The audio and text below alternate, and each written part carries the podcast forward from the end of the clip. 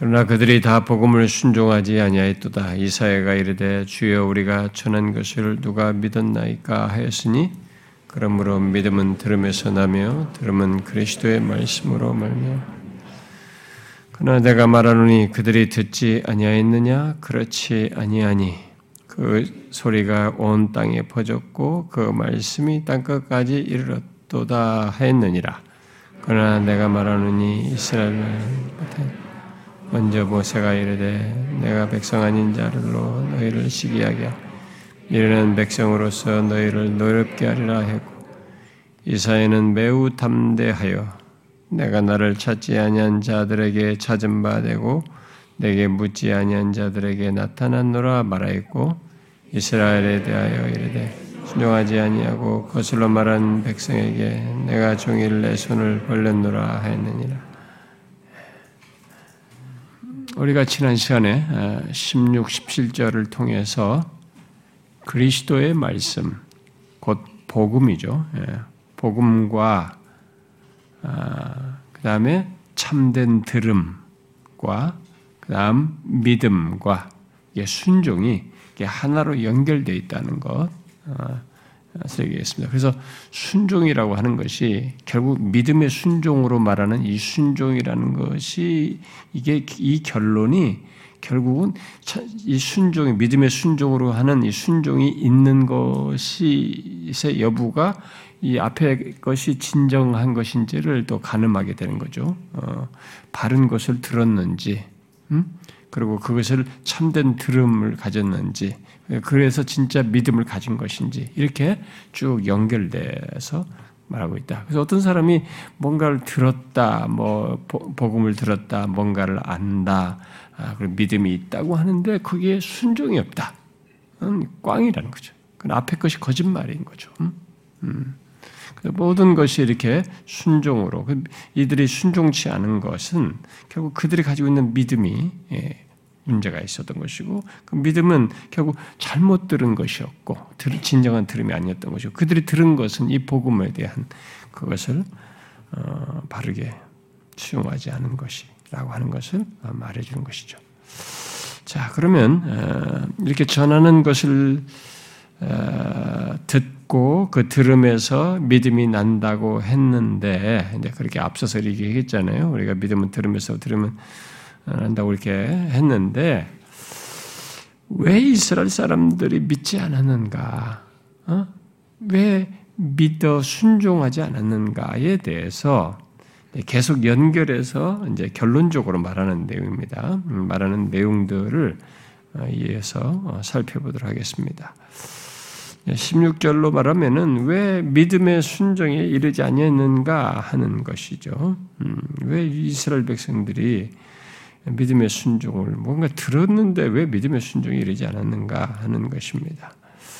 그래서 우리는 앞서서 참된 들음이 아닌 것 이런 것들을 얘기했는데 이제 좀 더 부가적 더 덧붙여서 설명을 하는 거예요. 성경을 가지고 이제 설명을 하는 내용입니다.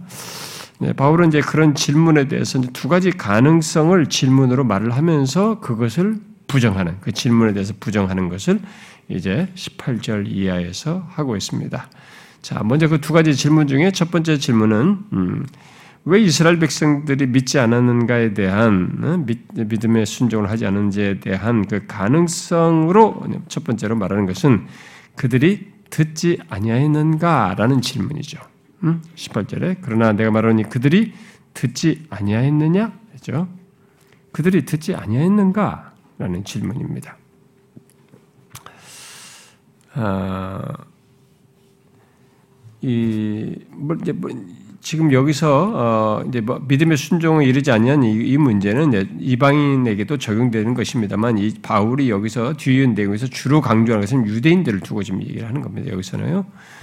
어, 왜 그들이 듣지 아니했는가에 대해서 어, 이제 결국 이제 믿음의 문제, 구원의 문제를 말할 때 그 당사자에게 제일 먼저 물어서 확인할 것은 바로 이 질문이죠. 어, 그 전하는 것을 들었는가 하는 것입니다. 전하는 것을 들었는가.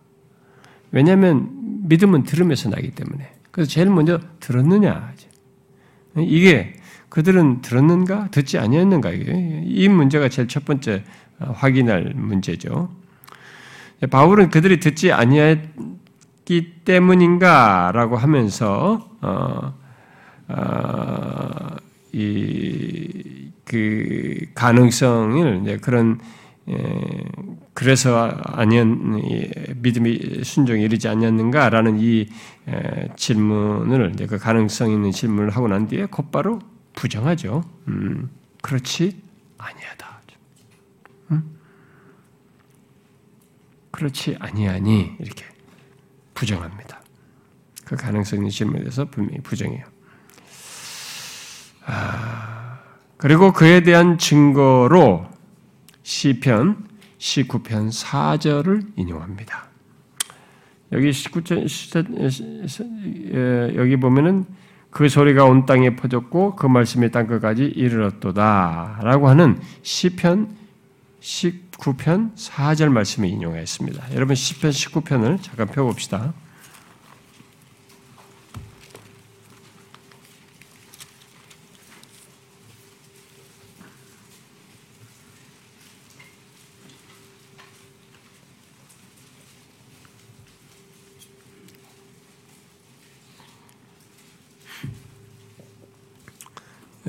자, 이 19편 4절을 이제 보면은 이제 우리 인용을 했는데 그의 소리가 온 땅에 통하고 그의 말씀이 세상 끝까지 이르렀도다. 이것을 인용했어요.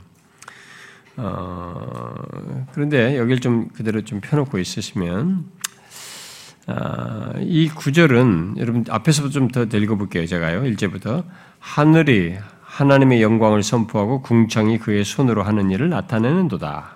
날은 날에게 말하고 밤은 밤에게 지식을 전하니 언어도 없고 말씀도 없으며 들리는 소리도 없으나 그의 소리가 온 땅에 통하고 그의 말씀이 세상 끝까지 이르도다. 하나님이 해를 위하여 하늘의 장막을 베푸셨도다. 이 내용을 여기에 어, 그들이 듣지 아니했다라는 것에 대한 아니했는가라는 질문에 대한 부정으로 성경을 증거 구조로 구약의 증거 구조로 제시한 것입니다. 이 구절이 조금 이 구절을 증거 구조로 됐다는 게 조금 약간 의아스럽죠. 의문이 좀 여러분들 혹시 들지 않습니까? 음, 어, 바울이 인용한 이 시편 19편 4절은 지금 내용상으로 지금 앞부분 제가 읽어 드렸습니다만은 전 세계에 복음이 전파되는 것을 말하기보다는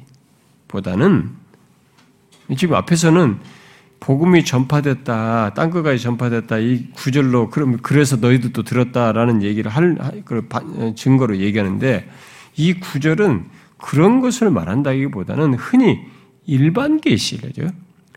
일반 계시에 해당하는 내용을 말하는 것으로 우리가 알고 있어요. 있는 내용입니다. 그 지금 시편 그게 뭐 하늘이 서로가 뭐 자연이 어, 증거하는 것으로. 그런데 이 시인이 지금 이걸 인용하는 것은 어, 그런데 이 시인이 말이죠. 이 시편 기자가 하늘이 그 창조주께 우주적인 어, 증거를 한다. 는 것을 지금 찬송하고 있습니다. 어, 그런데 어떻게 이 내용이 유대인이 이스라엘 사람들이 복음을 듣지 않아서 믿지 않았는가라는 말을 결코 아니라고 말하는 증거 구절로 말할 수 있을까? 이게 정말 그런 증거 구절이 될 만한 내용인가?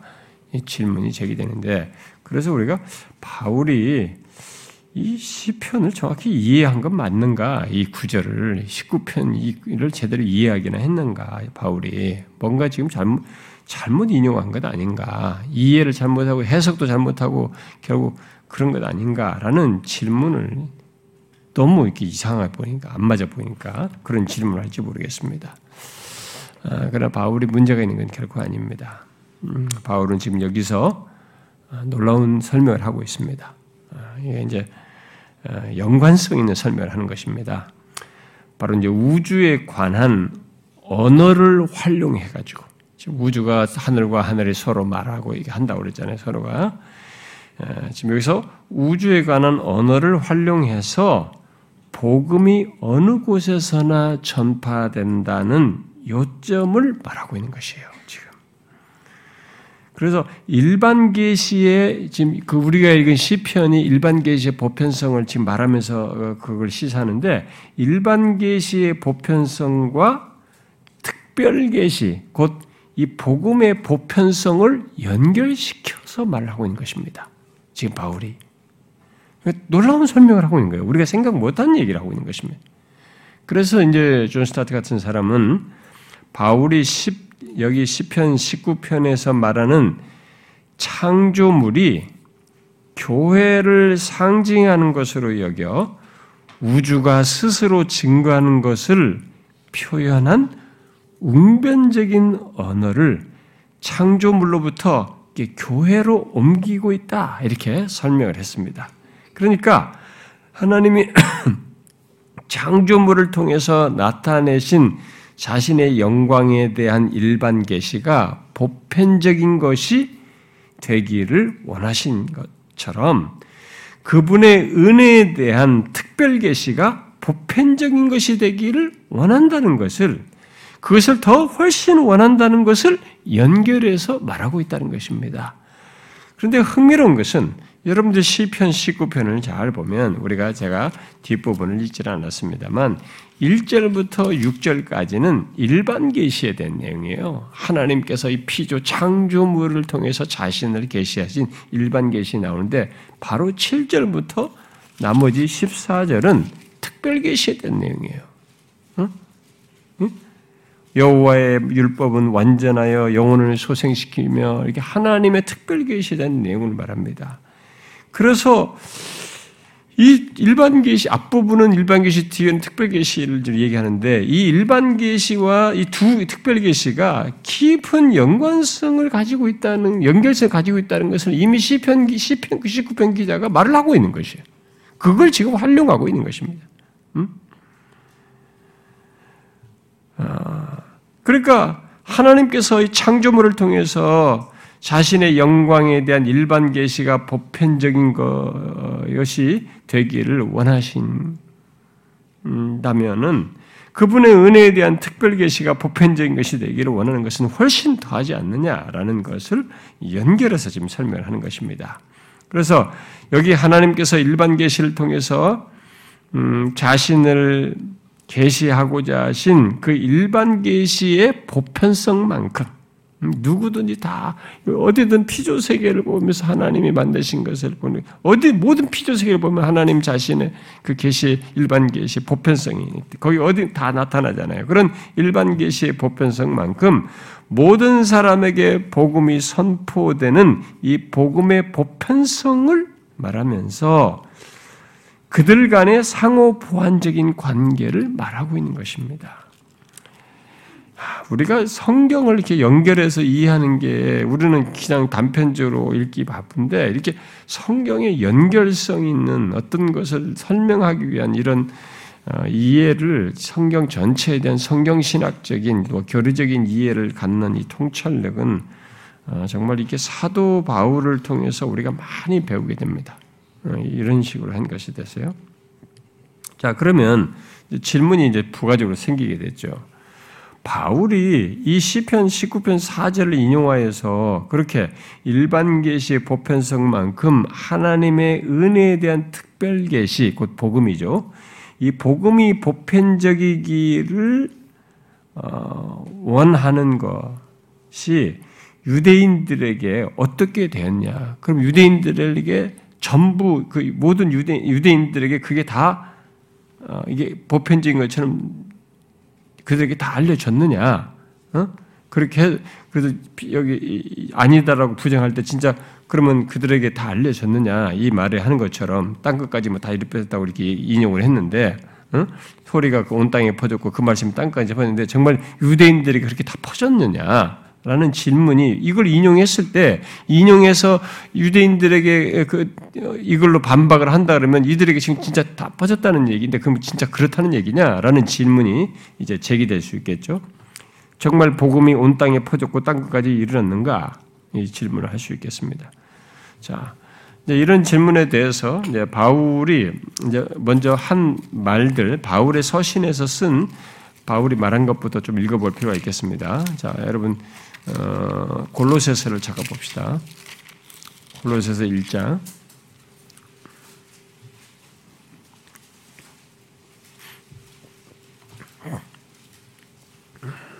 골로새서 1장 5절과 6절, 뭐 6절만 읽어도 되지만 5절, 6절을 같이 읽어 봅시다. 시작. 너희를 위하여 하늘에 쌓아둔 소망으로 말미암음이니 곧 너희가 전에 복음 진리의 말씀을 들은 것이라. 이 복음이 이미 너희에게 이름에 너희가 듣고 참으로 하나님의 은혜를 깨달은 날부터 너희 중에서와 같이 또한 온 천하에서도 열매를 맺어 자라는 이 복음이 너희에게서 너희 중에서와 같이 또한 온 천하에서도 열매를 맺어 자란다 이렇게 바울이 얘기를 했습니다. 그러니까, 과연 복음이 온 땅에 퍼져서 땅 끝까지 이르렀느냐라는 이 질문에 대해서 일단은 우리가 바울의 어떤 이런 표현들을 가지고 한번 생각을 해보자. 먼저 바울은 이렇게 했어요. 온 천하에서도 열매를 맺어 자라고 있다. 이렇게 얘기했습니다. 자, 그리고 뒤에 하나 더 보면은 1장 23절을 보세요. 1장 23절. 골로새 1장 23절. 읽어봐요. 시작. 만일 너희가 믿음에 거하고 터 위에 굳게 서서 너희 들은 바 복음의 소망에서 흔들리지 아니하면 그리하리라. 이 복음은 천하 만민에게 전파된 바요. 나 바울은 이 복음의 일꾼이 되었. 이 복음은 천하 만민에게 전파된 바다라고 이렇게 얘기를 했습니다. 어, 그리고 어, 바울은 음, 또 어, 사도행전 26장에서 아그리파 왕과 그 가이사랴에 있는 어, 다른 사람들에게 말을 하죠. 음, 제가 잠깐만 읽어드리면 그 사도행전 26장에 있는데 음, 26장 그 26절 보면은 어, 사도행전 26장 26절에 보면 왕께서는 이 일을 아시기로 내가 왕께 담대히 말하노니 이 일에 하나라도 아시지 못함이 없는 줄 믿나이다. 이 일은 한쪽 구석에서 행한 것이 아닙니다. 이게 지금 온 모든 데 다 퍼져서 한쪽 구석 문제가 아니에요. 이제 모든 사람들에게 다 알려진 사람들 안에서 이렇게 복음을 통해서 있게 되는 이런 역사인 것을 시사를 했죠. 예. 그리고 여러분 알다시피 우리가 이제 배경적으로 하나 알아야 될 것은 사도 바울보다 사도 바울의 사역에 앞서서 먼저 배경적으로 알아야 될 게 뭐냐면은 오순절 성령 강림 때 있었던 일이에요.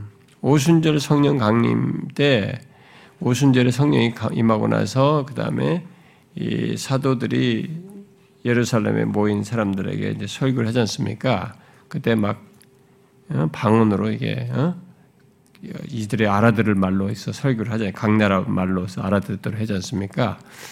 예, 이들이 다 세계 각처에서 이게 주변국에서 다 오순절을 지키고 왔단 말이에요. 근데 그들은 디아스포라들이 있으니까 이게 흩어져 있는 유대인들 그런 사람들이 다였을 더 그들이 대부분이었을 텐데 각 지역에서 그 사람들이 왔는데 이들이 거기 와서 복음을 들었습니다. 복음을 듣고 회개를 했죠. 어, 회심했습니다. 그러고 나서 이들이 각자의 자리, 각자로 돌아갔습니다. 음? 어, 여러분 나중에 그 네시도 이디오피아 네시도 돌아가서 거기서 하지 않습니까? 그래서 우리가 복음 역사에 보면요 조금 이들이 더 성경의 사도들의 이 정통한 것에 좀 더 체계적인 그런 것을 양육을 못 받아서 그렇지 성경을 나중에 가지고 그 이디오피나 이 디오피나 이쪽 지역에 어, 복음이 일찍부터 들어가지고 그들 나름대로 거기서 기독교가 흥황을 해요. 이게 이게 막 세워집니다. 그런 일이 벌어지듯이 어, 이 골로새도 그렇지 않습니까? 골로새도 바울이 간 지역이 아니잖아요. 바울에게 복음을 들은 사람이 가서 어, 거기서 복음을 전해가지고 거기에 교회가 세워진 것처럼 이런 일이 있었던 거죠. 그러니까 그 사람들 다 각처로 흩어져야 돼요. 거기서 그 회심한 사람들이 복음을 전합니다. 예수 그리스도가 메시아다. 그분이 그렇다는 것을 이제 전하게 된 거죠. 그렇게 해서 각처에 이렇게 퍼졌습니다. 이 로마의 교회도 바울이 로마서를 쓸 때 로마에 아직 자기는 아직 로마에 안 갔단 말이에요. 안 갔는데 거기에 벌써 예수 믿는 사람들이 있어가지고 편지를 쓴 거 아닙니까? 그러니까 거기에도 벌써 이게 상당수가 있었던 거예요. 그 가서 이게 복음이 전해진 들었던 거죠. 자, 그러면 정말 어, 유대인들이 복음을 듣지 아니했다고 말할 수 없을 정도로 복음이 온 땅에 퍼졌고 또 땅 끝까지 이르는 이르렀다는 것인가라고 했을 때 이런 측면에서 보면 일단 어, 우리가 복음이 상당히 퍼진 것, 바울이 그 뒤에도 복음을 전하는 것도 있지만 상당히 퍼진 것을 알 수 있어요. 그러면 이 바울이 인용한 이 시편 이 구절의 말씀대로 온 땅에 퍼졌고 땅까지 이뤘느냐? 과연 그렇습니까? 온 땅까지 응? 온 땅에 복음이 퍼지고 땅까지 이뤘습니까?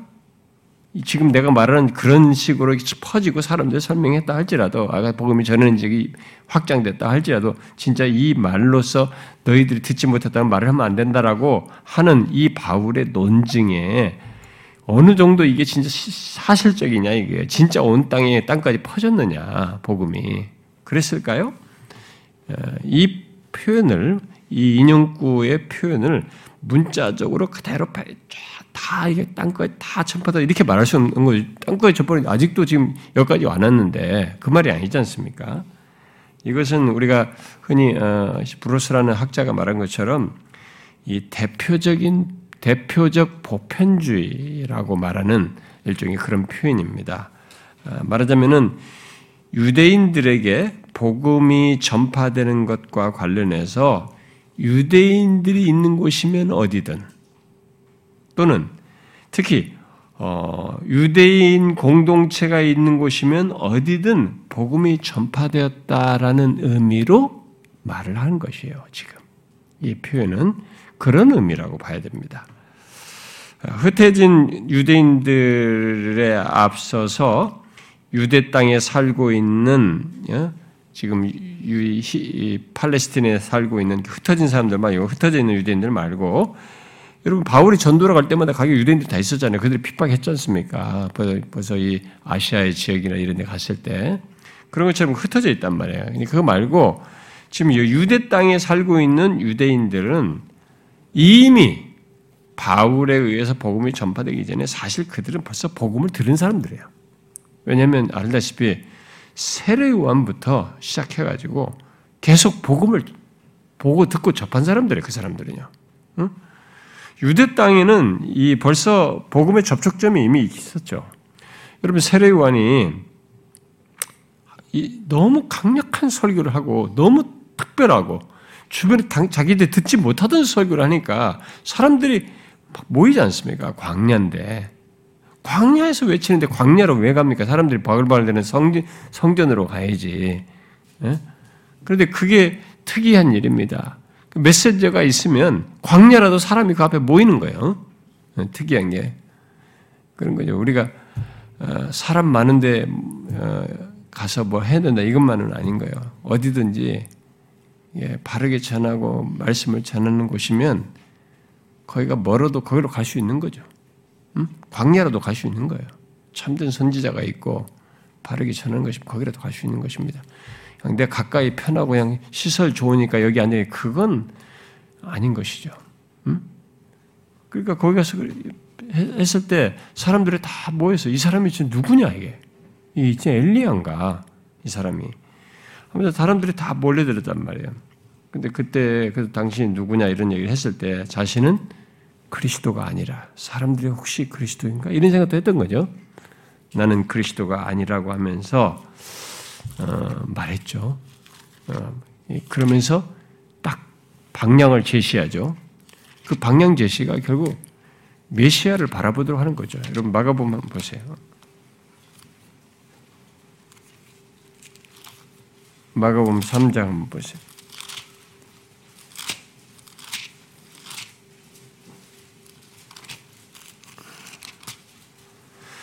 3장 10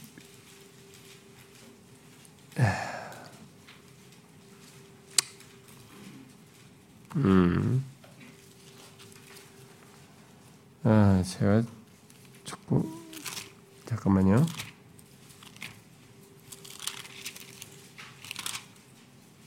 네, 마태복음이에요. 마태복음 3장. 음. 마태복음 3장 음. 11절, 12절. 음. 자, 읽어봅시다. 3장 11절, 12절 시작. 나는 너희로 회개하기 위하여 물로 세례를 베풀거니와 내 뒤에 오시는 이는 나보다 능력이 많으시니 나는 그의 신을 들기도 감당하지 못하겠노라. 그는 성령과 불로 너희에게 세례를 베푸실 것이요 손에 키를 들고 자기의 타작마당을 정하게 하사 알곡은 모아 곡간에 들이고 쭉정이는 꺼지지 않는 불에 태우지라. 세례요한은 자기 뒤에 오는 이분이 나는 그리스도가 아닌데 이분이 이분이 바로 그리스도로서 하실 일을 한다. 어? 어, 나는 그의 신을 들기도 감당하지 못할 사람이다. 그는 성령과 불로 너에게 세를 베풀 것이다. 이렇게 얘기했단 말이에요.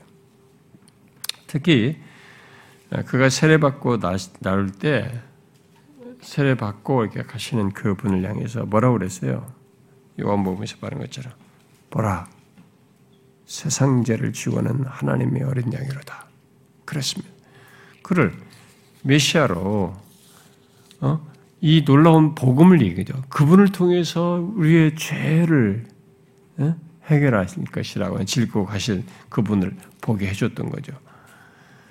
그리고 예수님께서 공생의 사역을 하실 때 세례요한뿐만 아니라 예수님 자신이 그들에게 결국 복음을 어?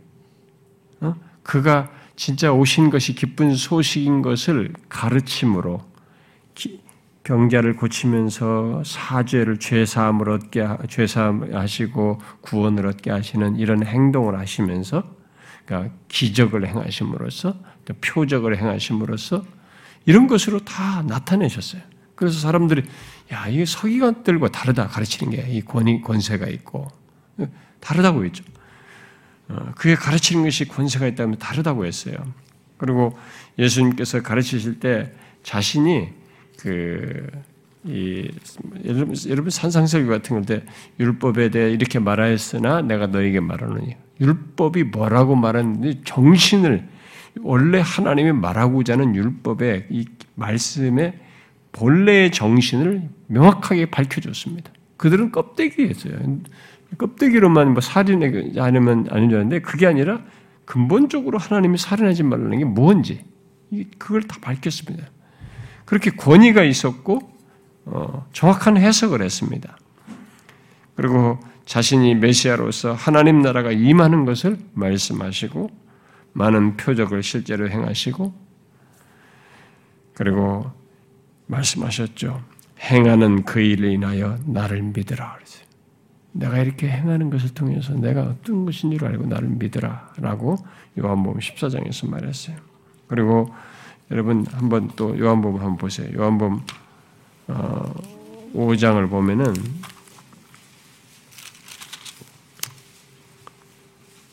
(5장 39절) 한번 봐봐요. 5장 39절 읽어봐요. 시작. 너희가 성경에서 영생을 얻는 줄 생각하고 성경을 연구하거니와 이 성경이 곧 내게 대하여 증언하는 것이 성경에서 영생을 얻는 줄을 생각하고 이 복음이잖아요. 어? 참 생명을 얻는 거잖아요.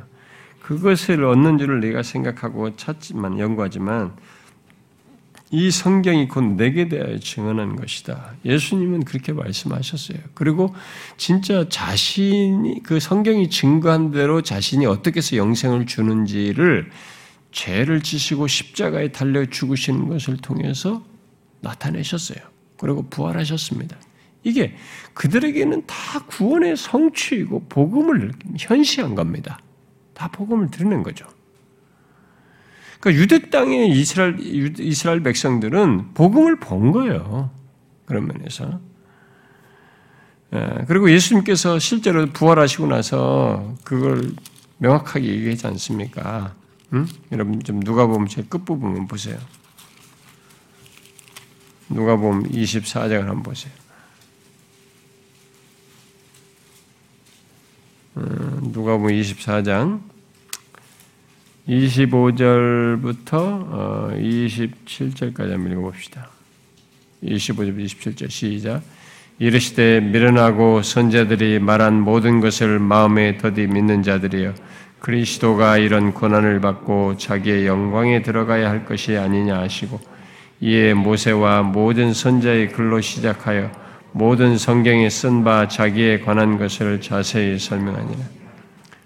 성경을 가지고 있잖아요, 이 사람들은요. 이 구약 성경 선지자들과 모세의 글과 시편을 다 가지고 있지 않습니까? 근데 예수님께서 거기서 자기에 관한 것을 다 설명했다. 그러면 이것을 통해서 메시아가 되 어, 그리스도 안에서 있게 되는 얘기를 이들은 들었, 들었어요. 아, 지식으로는 알고 있는 거죠, 사실은. 그리고 실제로 그런 분으로 와서 이게 좀 성취하셨어요. 이들은 복음을 복음의 목격자들이에요, 사실. 그리고 뒤에 보면은 더 한 번 더 얘기죠. 그 44절을 보면은 다시 제자들에게 하신 말씀이죠. 44절 읽어봐요. 시작. 또 이르시되 내가 너희와 함께 있을 때 너희에게 말한 바 곧 모세의 율법과 선자의 글과 시편에 나를 가리켜 기록한 모든 것이 이루어져야 하리라 한 말이 이것이라. 이렇게 복음을 얘기하셨어요. 음. 어, 그 구약 성경은 유대인들이 가지고 있었던 거죠. 이 모세와 시편 이런 게 예수 안에서 있게 되는 결국 복음을 설명한 이런 모든 내용들을 이들은 이미 가지고 있었어요. 어? 어, 결국 모세 율법과 선지자 글과 시편에 복음이 있다는 것이고 어, 그것을 유대인들은 이렇게 읽을 수 있었습니다. 지금 설명을 해주고 있습니다만 얼마나 들을 수 있었던 것이죠. 여러분 모세의 글, 모세 율법에도 복음이 나와 있고 선자의 글에도 복음이 나와 있고 시편에도 복음이 나와 있어요. 예수님께서 거기서 각각 자기에 대한 내용을 다 얘기하는 거죠. 자기 안에서 이루어서 성취될 영생을 얻고 구원을 얻는 이 이걸 다 설명해 준 거죠. 그러니까 그게 지금 거기 각각에 다 있는 것입니다. 그런 배경 속에서 어, 회심한 니고 아, 디모데에 대해서 바울이 한 말을 좀 우리가 좀 이해할 필요가 있는데 여러분 디모데 후서를 한번 보세요. 디모데에게 어, 쓴 편지 디모데후서 3장을 한번 보세요.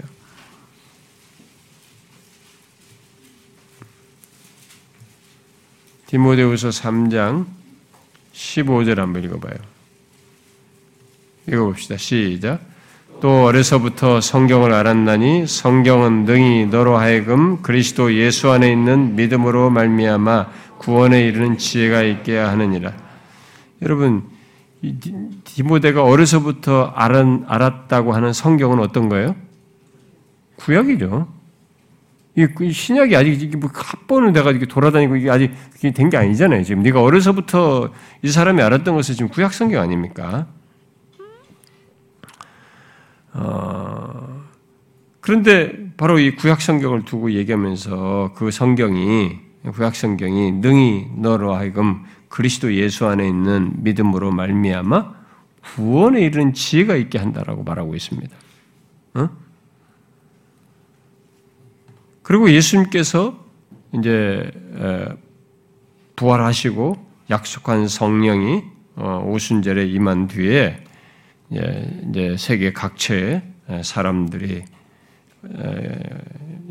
퍼지게 되죠. 아까 말한 것처럼 어, 세계 각처로 퍼지게 되고 그리고 뒤이어서 어, 사도 바울과 함께한 사람들이 가는 곳마다 복음을 전파하게 됩니다. 그런 가운데서 아까 읽었던 골로새서 지역에도 에베소서에서 바울이 방문했던 에베소에서 골로새는 1,500km나 떨어져 있어요. 근데 거기에도 이제 복음이 전화져서 교회가 세워졌어요. 그런 배경 속에서 바울은 아까 읽었던 골로새서 1장에서 어, 말한 대로 이 복음이 온 천하에서도 열매를 맺어 자란다라고 했고 이 복음이 천하 만민에게 전파된 바 되었다고 얘기했습니다. 그야말로 유대인들이 있는 곳이면 특히 유대인 공동체가 있는 곳이면 어디든지 복음이 전파되었다는 면에서 바울이 지금 이 시편을 인용하는 거예요. 응? 복음이 온 땅에 퍼졌고 땅 끝까지 이르렀다는 거죠. 그런 차원에서. 그러므로 유대인들이 자신들이 믿지 않은 것에 대한 책임을 못 들어서 그래 이렇게 말할 수는 없다는 거야 지금. 응? 듣지 못했기 때문이라고 말하는 것은 결코 사실이 아니다. 그건 틀린다는 것이다. 내가 못 들어서 못 믿었어요. 이렇게 말할 수 없다는 겁니다. 그리고 어, 이어서 이제 두 번째로 음, 어, 질문을 하고 있죠. 두 번째 질문을 왜 이스라엘 사람들이 믿지 않았는가에 대한 가능성 있는 질문으로서 두 번째로 말한 것은 뭐예요? 이스라엘이 알지 못하였느냐? 이스라엘이 몰라서 안 믿은 거야? 네, 질문한 겁니다. 어, 이스라엘이 들었는지 여부에 이어서 이제 이스라엘이 알았는지의 여부를 다루어서 그들의 모습에 대해서 얘기를 하는 것입니다. 물론 이 질문에 대한 대답은 어, 첫 질문에 대한 답으로 이스라엘이 들었다라고 결국 말한 것과 똑같이 이것 또한 이스라엘이 알았다는 것을 알지 못한 게 아니라 알았다는 것을 지금 바울은 반박해서 말하고 있습니다. 그렇다면 이제 제기되는 질문은 이스라엘이 무엇을 알았는가? 응? 알았다고 하는데 도대체 무엇을 알았다는 거야? 그러면 이에 대한 대답으로 구약의 말씀을 인용하여서 말을 하고 있습니다. 모세의 말과 이사야 선자의 글을 인용하여서 말을 하고 있습니다. 그래야 해서 율법과 선자의 글 두 증인을 여기에 제시합니다. 두 증인이 되도록 하는 거죠. 자, 여기서 바울이 먼저 인용한 구, 내용은요. 모세의 말에서 인용한 거죠. 어, 그것은 이제 우리 읽은 오늘 본문에서는 어, 내가 백성 아닌 자로서 너희를 시인하게 하며 미련한 백성으로서 너희를 노엽게 하리라 이렇게 말했는데 이것의 인용구는 신명기죠. 모세가 한 말입니다. 여러분 잠깐만 신명기 한번 보실래요? 음, 신명기 32장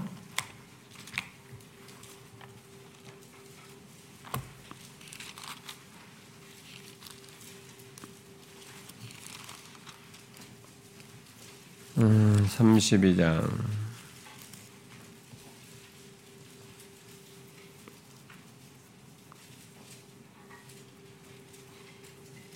(21절이죠) 음, 21절. 한번 읽어봅시다. 시작. 그들이 하나님이 아닌 것으로 내 질투를 일으키며 허무한 것으로 내 진노를 일으켰으니 나도 백성이 아닌 자로 그들에게 시기가 나게 하며 어리석은 민족으로 그들의 분노를 일으키로다.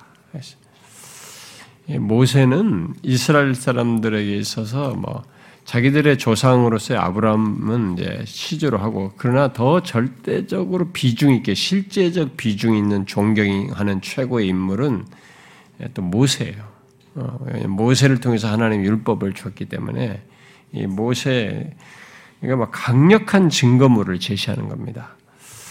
여기 모세의 노래에 담긴 이 말은 결국 뭡니까? 이스라엘이 이스라엘의 그 불신앙과 타락으로 인해서 책망받고 있는 문맥에서 지금 말하는 내용이에요. 그러니까 지금 바울이 다루고 있는 상황에 그것이 그대로 매치가 되는 거예요. 지금 모세가 이런 것을 예, 그들의 불신앙과 타락으로 있게 될 그것을 보면서 생각하면서 말하는 이 내용과 지금 바울이 자기의 유대인들에게서 보는 것과 그대로 연결되는 내용이에요.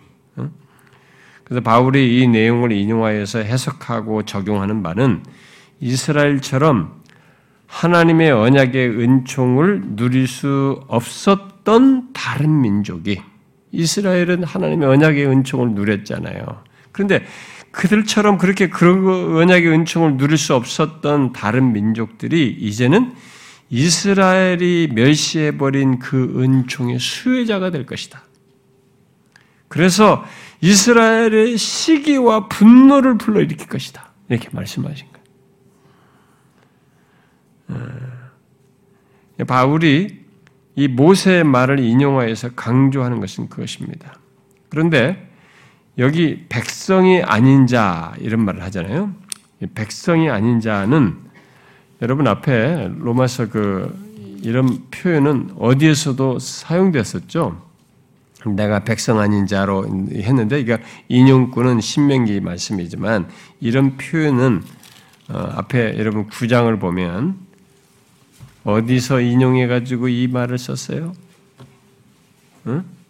9장 25절과 26절을 보면 호세의 글을 인용한 거죠. 응? 내가 내 백성 아닌 자를 내 백성이라 할 것이다. 사랑하지 않은 자를 사랑한 자라 부르리라 이렇게 얘기다. 여기서 내 백성 아닌 자라는 말은 호세에서도 말했던 거예요. 그것도 상기시킵니다. 그래서 내 백성 아닌 내 백성 아닌 자, 음? 그리고 미련한 백성 예, 오늘 본문에 보면 인용한 있고요. 미련한 백성에 해당하는 이방인들에게 하나님께서 은혜를 은총을 베푸시네 복을 주시겠다. 복을 내려 주셔서 이들로 하여금 시기나게 하겠다는. 노엽게 하겠다는 거예요. 근데 지금 그것이 그대로 이루어질 거예요. 그때 당시. 바울 당시에 이루어지고 그 뒤로 지금 계속 아직까지도 이것이 이루어지고 있는 겁니다. 우리가 나중에 11 11장 가서 이제 놀라운 사실을 배웁니다. 하나님이 이스라엘을 마지막에 이렇게 어떻게 구원할 것인지에 대한 내용이 나와요. 지금 말 안 듣고 이렇게 엉망인 이들에 대해서 그것 때까지 이 일은 지속, 되는 거예요. 어, 그래서 결국 이스라엘은 이미 이런 경고를 받았죠. 이미 이런 경고를 받았어요. 어, 모세를 통해서도 받았고, 뭐 이미 호세를 통해서 이런 얘기를 받았던 거죠. 그러므로 이스라엘이 복음을 거부한 이유는 그들이 복음을 듣지 못했기 때문이 아니라는 거죠. 응? 그것을 그것도 아니고 그것을 알지 못했기 때문도 아니라는 것입니다. 듣지 못한 것도 아니고 알지 못했던 것도 아니라는 거지. 그들은 이미 앞에 어, 로마서 9장 32절에서 말한 대로 부딪힌 돌, 바로 그리스도에게 부딪혔습니다. 그 가운데서 고집을 부리는 겁니다. 이제 오늘날 이제 우리 기독교 환경에 있는 사람들 중에도 이제 이런 말씀을 적용해서 생각해 봐야 돼요. 어? 뭐, 나는 듣지 못했어요. 자기 계속 그 어렸을 때부터 부모랑 같이 교회도 다니고 그랬는데 나는 듣지 못했어요. 나는 알지 못했어요. 아니에요. 의대인들처럼 다 듣고 알고 했, 그래 했다고. 어, 그런 그 그렇게 하는 자는 이렇게 할 것이다라고 말한 것까지도 다 들어서 알아요. 뭐가 문제냐 이게? 그리스도가 그에게는 부딪힌 돌이 되는 거예요.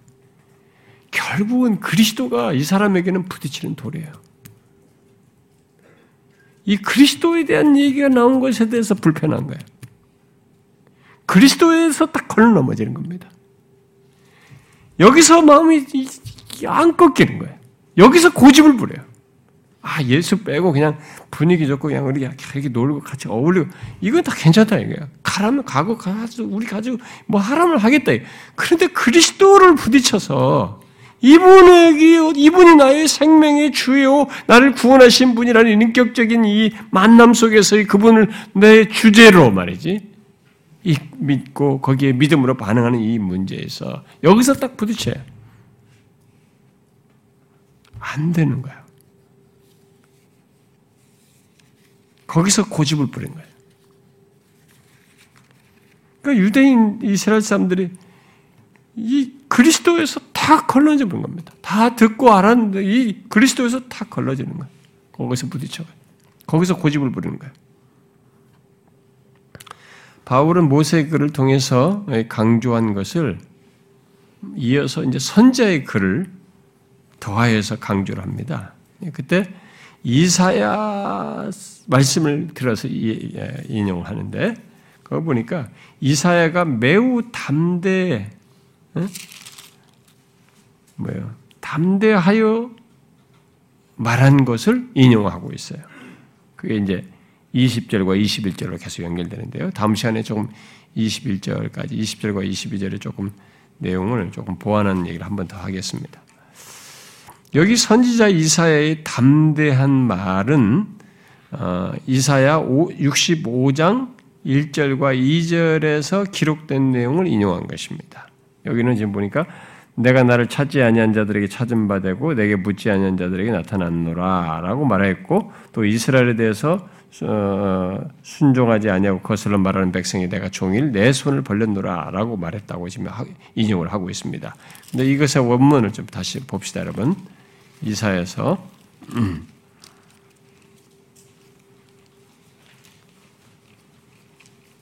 우리가 앞에서도 이사야가 아니, 바울이 성경을 인용할 때 어떤 내용들을 그 중에 일부를 취하기도 하고 전체를 요약형으로 말하기도 하고 이렇게 그 성령의 감동하심 안에서 그 내용에 말하는 정신 메시지 포인트를 다 살려서 이렇게 어, 구성을 이렇게 그대로 하지 않는고 인용하는 그런 것도 있었듯이 여기서도 이제 그런 것을 이제 보게 되는데요.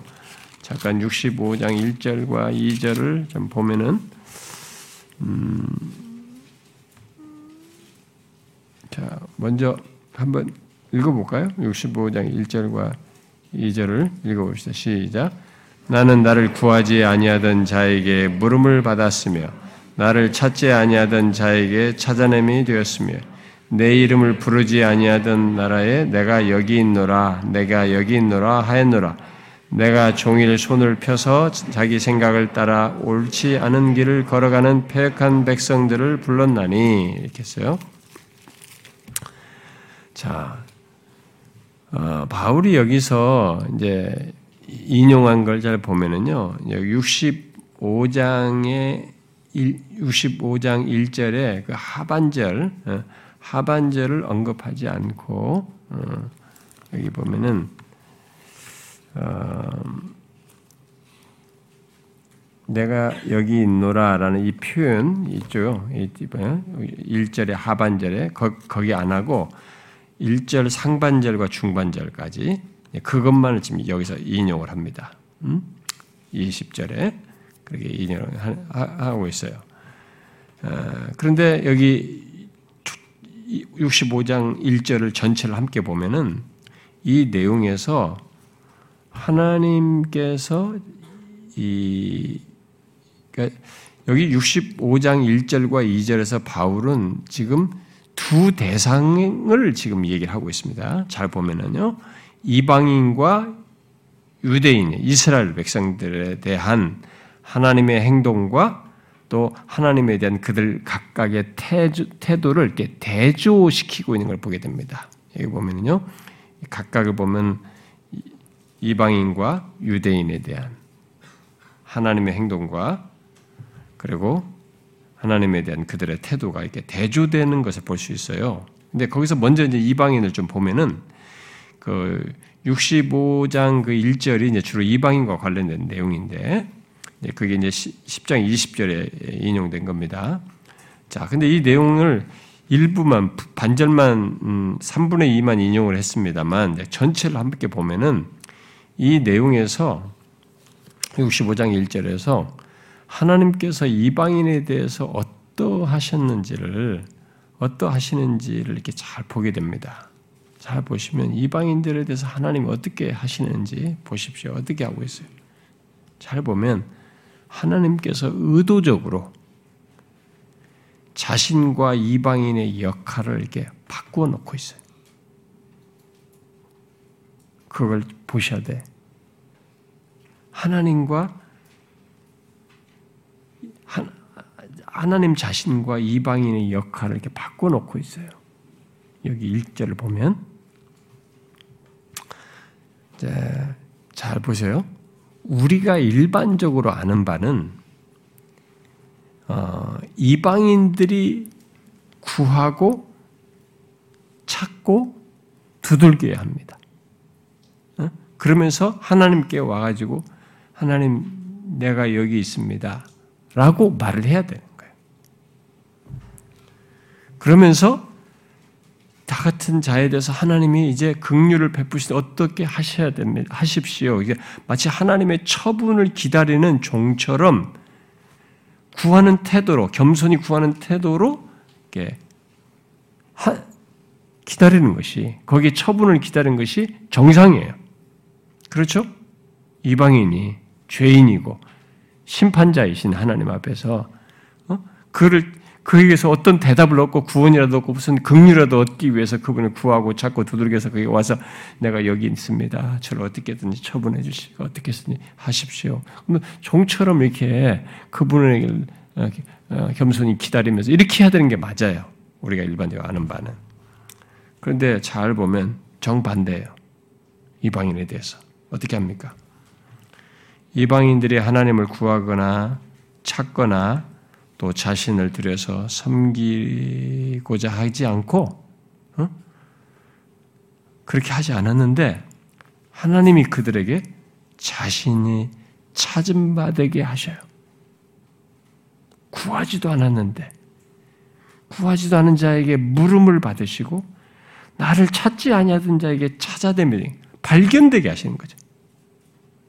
또 그들에게 자신을 나타내시면서 심지어 내가 여기 있나이다, 여기 있노라 라고 자신이 말씀하시는 그러면서 자신을 내어주시는 것을 말하고 있는 것이. 그렇게 예언하고 실제로 그렇게 하죠. 누가? 하나님이 친히 이 땅에 오셔서 예수 그리스도가 오셔서 그렇게 하죠. 어? 이 왕인들을 향해서 그들에게 구원을 주기 위해서 자신이 그들에게 찾은 바 되고 묻지도 않은 자들에게 말이죠. 물음을 받으시고 찾지도 않은 자에게 찾은 바 되고 내가 여기 있노라고 자신이 역할을 바꿔요 지금 여기서 응? 종처럼 행해야 할 그 모습을 하나님께서 이방인들을 향해서 나타내시는 겁니다. 종들이 이방인들이 어? 종처럼 하나님 앞에 와서 취할 해 태도를 하나님이 지금 근데 실제로 여호와의 종으로 예수 그리스도가 나오죠. 여호와의 종이 하나님이 자기 종의 형체를 취하셔서 오셔가지고 아 그렇게 하셔요 진짜 이방인들에까지 구원을 주시려고. 그럼 이방인들의 입장에서 보면은 자신을 향해서 하나님이 이렇게 거꾸로 막으신 거지. 이 정상이 아닌 거예요. 일절이 이게 비정상적인 거예요. 이게 지금 그 엄청난 일을 하나님 편에서 하셔서 이들로 하여금 음? 진짜 시기 나게 하시는 거죠.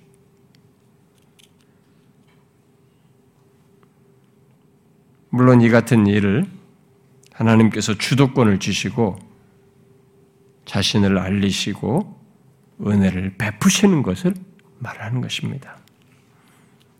그러면서 이스라엘은 21절에서 말하는 바대로 하나님께서 손을 내미시며 다음 시간에도 살피겠습니다만 손을 내미시며 그들을 품고 입맞추려고 하는 하나님을 이들은 거절해요.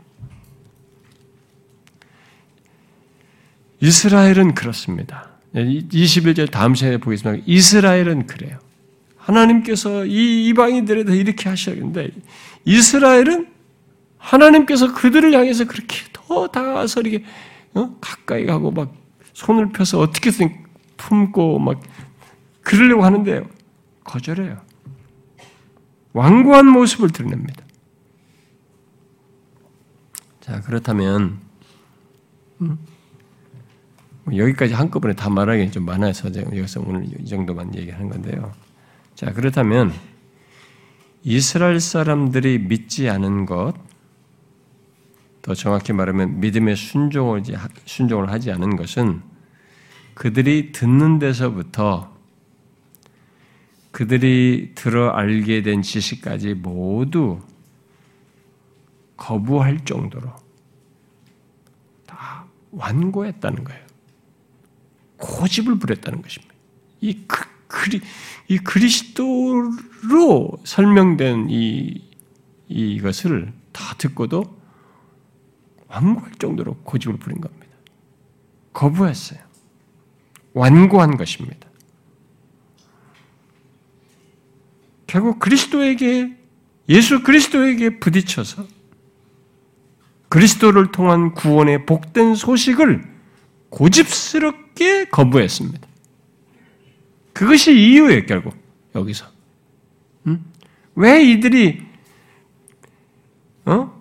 듣고 다 알면서도 믿음의 순종에 이르지 않았는가 에 대한 또 다른 이유 설명이에요. 지금 이 참고 구절을 통해서.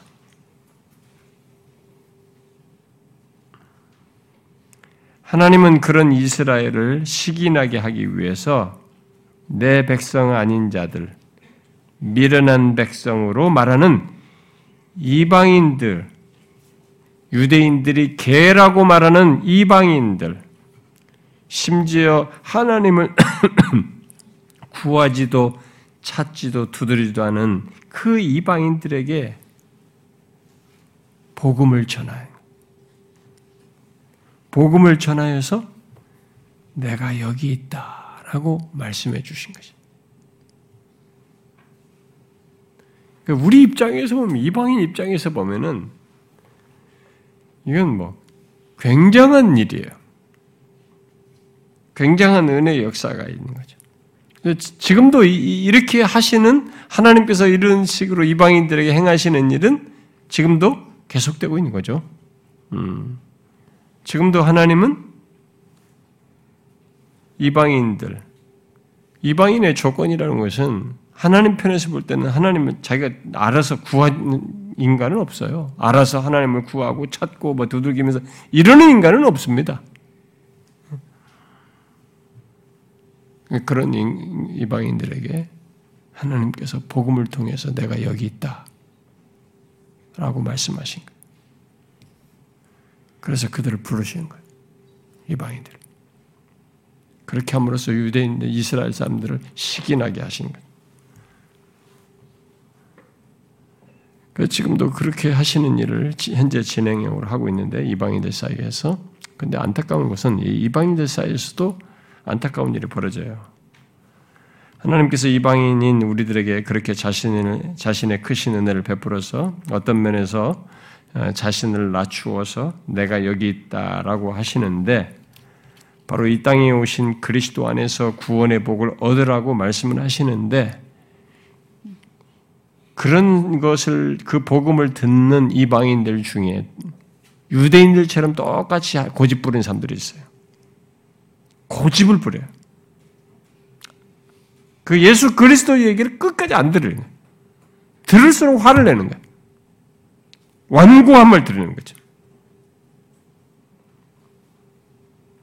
하나님께서 다가오셔서 손을 벌리시며 품에 안으시고자 하시는데 또 수고하고 무거운 짐을 내려놓고 평안을 얻게 하시고자 하는데 뭐 누가 보면 15장으로 표현하면은 탕자처럼 돼지 쥐염 열매를 먹고 누추하고 냄새나는 그야말로 죄의 더러운 냄새가 나는 우리들을 향해서 두 손을 벌리고 다가오셔서 안고자 하시고 입맞추고자 하시는데 그런 하나님을 거부해요.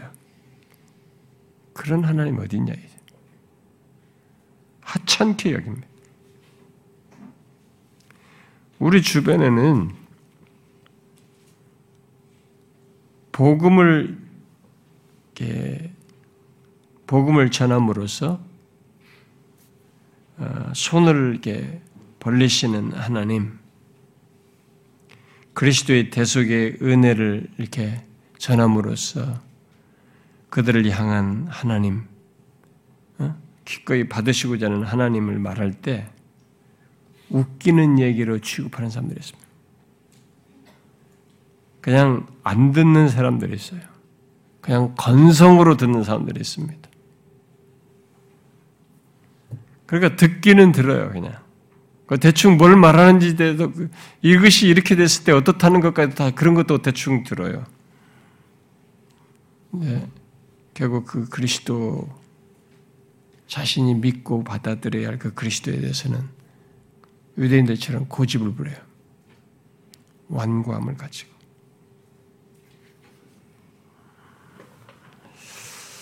결국 복음이 전해지는 곳에서의 이제 그런 반응, 복음을 들으면서 보이는 그런 반응으로 인해서 유대인들처럼 결론은 뭡니까? 믿음에 이르지 못하는 거예요. 들었는데 믿음에 이르지 못하는 거예요. 고집을 가지고 들었고 자기 생각과 이 안 들는 완고함을 가지고 들었기 때문에 믿음에는 이르지 않는 거예요. 우리 교회가 이 복음잔치 이런 걸 하지 않습니까? 1년에. 근데, 음, 저는 이렇게 복음을 어, 전하는 것에 대해서 어, 음, 준비할 때 제일 신경이 많이 쓰거든요. 복음을 준비할 때 오히려 쉬운 내용인데 여러분들은 익숙한 내용인데 그걸 준비. 근데 그때 전혀 복음을 듣지 못한 사람들의 그 영혼을 생각하면서 이렇게 어떻게 하면 그러나 성경에 그들의 기분을 맞추고 싶지는 않고 이분이 어, 이들이 어떻더라도 꼭 성경이 말하는 가장 기본적으로 들어야 할 복음의 내용을 이렇게 전하기 위해서 이제 그 최소를 담아서 어떻게 하면 이 본문과 함께 이런 걸 전할까 이제 고민을 하고 얘기하면서 전하는데 제가 매번 이렇게 지금까지 20년 넘도록 복음잔치를 계속 해왔는데 보면은요 진짜 어떤 사람은 와 있는데 완고해요. 뭐 어떤 이유로 왔는지 모르지만 완고합니다. 그냥 별로 이렇게 들을 마음이 없어요. 뭐 그렇게 처음 누구에 의해서 인도돼서 그럴 수도 있고 그런 사람뿐만 아니라 뭐 자기가 부모님 따라서 왔든 뭐 오랫동안 모태 신앙이든 뭐 오랫동안 이게 그냥 습관적으로 왔다 어떤 사람들도 그냥 건성으로 들으면서 사실상 자기가 완고하다고 스스로는 생각지 않지만 실질적인 면에서 하나님 편에서 보실 때는 완고한 그런 모습을 가진 사람들이 있어요. 아, 못 들어요. 이 복음이 순수한 얘기잖아요. 어? 수고하고 무거운 짐자 죄의 짐에 눌려 있는 자들 영혼의 목마름을 가진 우리에게 하나님이 손을 벌리시고 계신다. 내가 여기 있다라고 하면서 기꺼이 자신을 낮추어서 우리를 다가오신 그분에 대한 얘기 아닙니까? 그래서 그분을 만나면 그분이 다가오시는 것을 따라서 자신을 내어 맡기고 그분에게 자신이 어떤 자인지 시인하며 그분을 의탁하면 이것을 통해서 그 사람은 구원을 얻을 수 있는데 이 주님을 딱 듣고 말아버려요. 무시해요. 겉으로는 뭐 그냥 듣고 마는 것 같지만 결론적으로는 완고함입니다. 고집을 부른 겁니다. 이 그리스도가 이 사람에게는 거치는 것이 되는 거예요. 네, 안타깝습니다. 그런 사람들이. 근데 두 가지예요, 여러분. 어, 그들 중에 그 복음을 들은 것이 마지막까지 이 사람이 임종하기 전까지 혹시 하나님이 그 들려진 복음이 이 사람의 기억에 남아서 사용될 수 있는 여지가 한 번 있을 수 있고 그때까지도 그게 사용되지 않아서 결국 끝까지 예수 그리스도를 거절하고 죽었을 때는 그가 이 예배당에 와서 들은 이 복음은 나중에 그를 심판하는 증거가 됩니다. 여기 지금 있잖아요. 너희들이 들었지 않았다? 뭐 어쩌다 이런 거 안 된다는 거지. 핑계하지 못하게 되는 것입니다. 그래서 복음이 가지고 있는 양면성이 있어요. 이게 굉장한 복을 사람들에게 소개하고 이끌어주는 것인데 그것을 거절한 사람에게는 이 복음이 나중에는 심판의 증거물이 되는 거예요.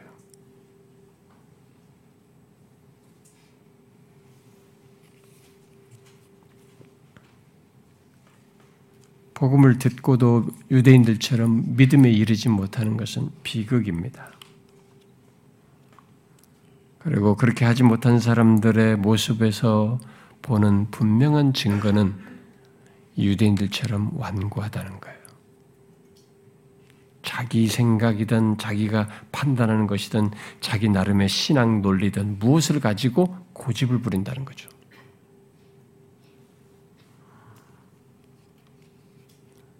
그러면 복음을 들은 우리는 어떠한가? 여러분 어떻습니까? 우리는 이방인으로서 복음을 들은 우리는 어떻습니까? 내 백성이 아닌 자예요. 어? 미련한 백성이에요.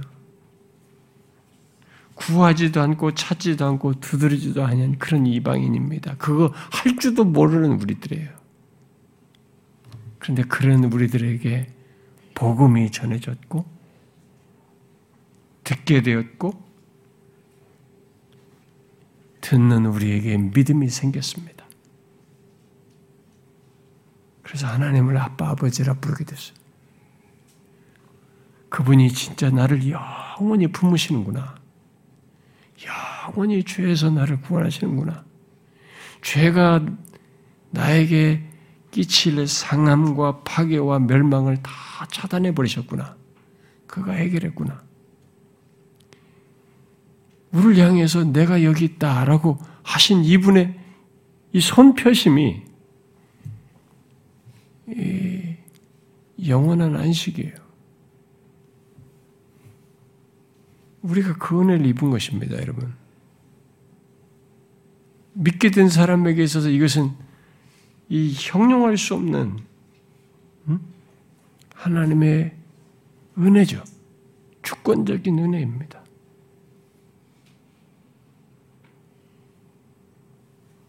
예수 그리스도 안에서 이 복음을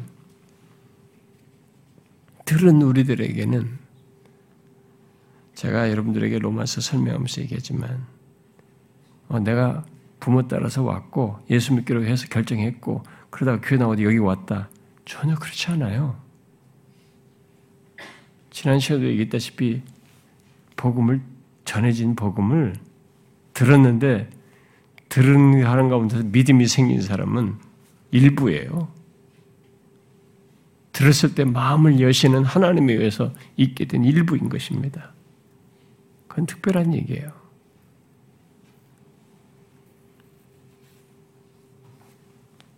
그래서 우리는 이 내용을 통해서 야 이방인들에게 이렇게 하신 하나님, 그 유대인 얘기를 꺼내면서 하셨습니다만 그렇게 하면서 구속의 역사, 구원 역사를 진행하시는 하나님의 계획들이 진행된 것인데 그 가운데서 결국 이 설명을 유대인의 초점을 가지고 설명하는 중에 나온 얘기지만 거기에 이렇게 해서 복음이 하나님께서 이방인들에게 퍼져서 이방인들을 구원하시는 이 역사에 결국 우리가 이런 복음을 어? 유대인들도 이렇게 왕과 우리서 못 듣는 이런 일이 발생했는데 우리가 듣고 반응하게 되고 구원을 얻게 됐다는 것은 말할 수 없는 은혜예요. 어, 저는 이런 부분에서 어, 여러분들이 많이 이게 묵상해 보면 좋을 것이라고 보고요. 그리고 기도를 할 때도 이런 것을 묵상 속에서 기도해 보는 것도 굉장히 좋아요.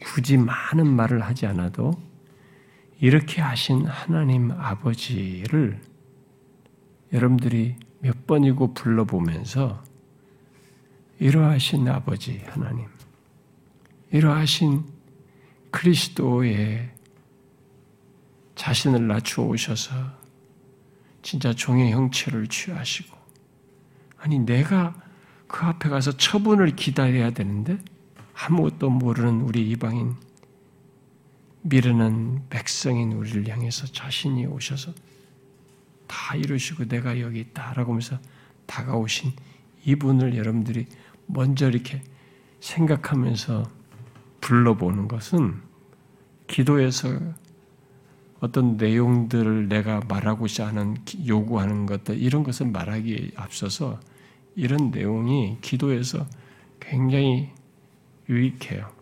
그리고 앞선 믿음의 선배들이 어, 묵상으로 얘기했던 것들입니다. 여러분 앞선 믿음의 선배들이 기도에서 기도는 하나님의 말씀을 채우는 거예요. 내가 요구, 뭘 말하는 것이 우선이 아니에요. 하늘에 계신 우리 아버지요. 하나님을 먼저 채우는 것입니다. 그 묵상과 그 말씀 속에서 하나님이 어떤 분이시고 그가 하신 말씀에 기반한 그것에 근거한 그것을 채운 것 속에서 부가적으로 나의 반응과 간구와 필요가 수반되는 것입니다. 이런 하나님을 한번 생각해 보십시오. 이 20절 말씀은 그 65장 1절 말씀은 놀라운 얘기예요.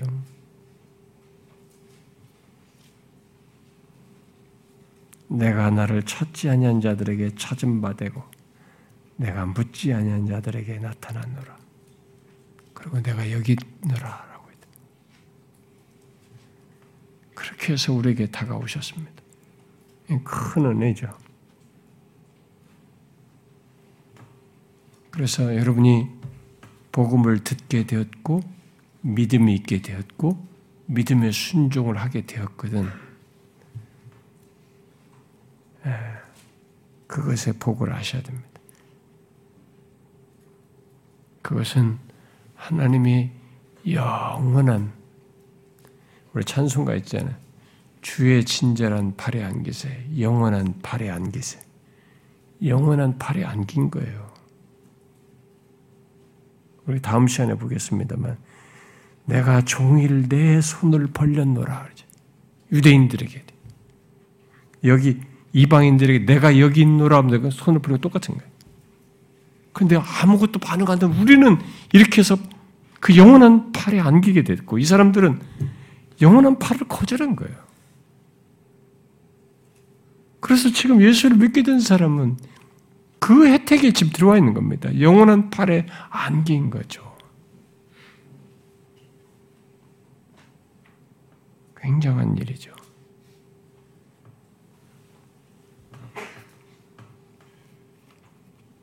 그래서 믿음이 이 세상에 있는 어떤 것으로도 천금만금은 가도 예, 살수 없는 겁니다.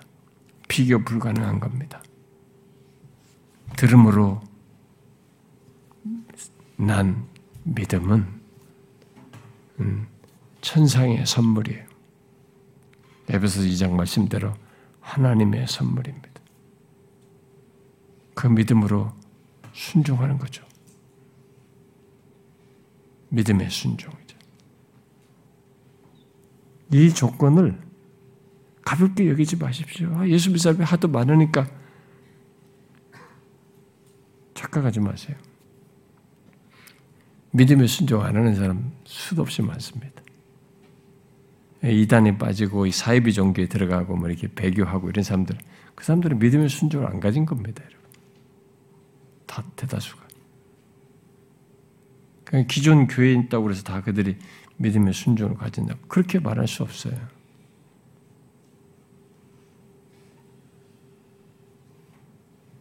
여러분들은 이것을 너무 복되고 영광스럽고 또 너무 한없이 은혜스러운, 은혜로운 것인 줄 알고 자기에게 믿음이 있거든. 그 믿음을 따라 순종하는 거죠. 믿음에 순종을 하는 것입니다. 그것이 결론적으로 우리에게 있어야 합니다. 기도합시다.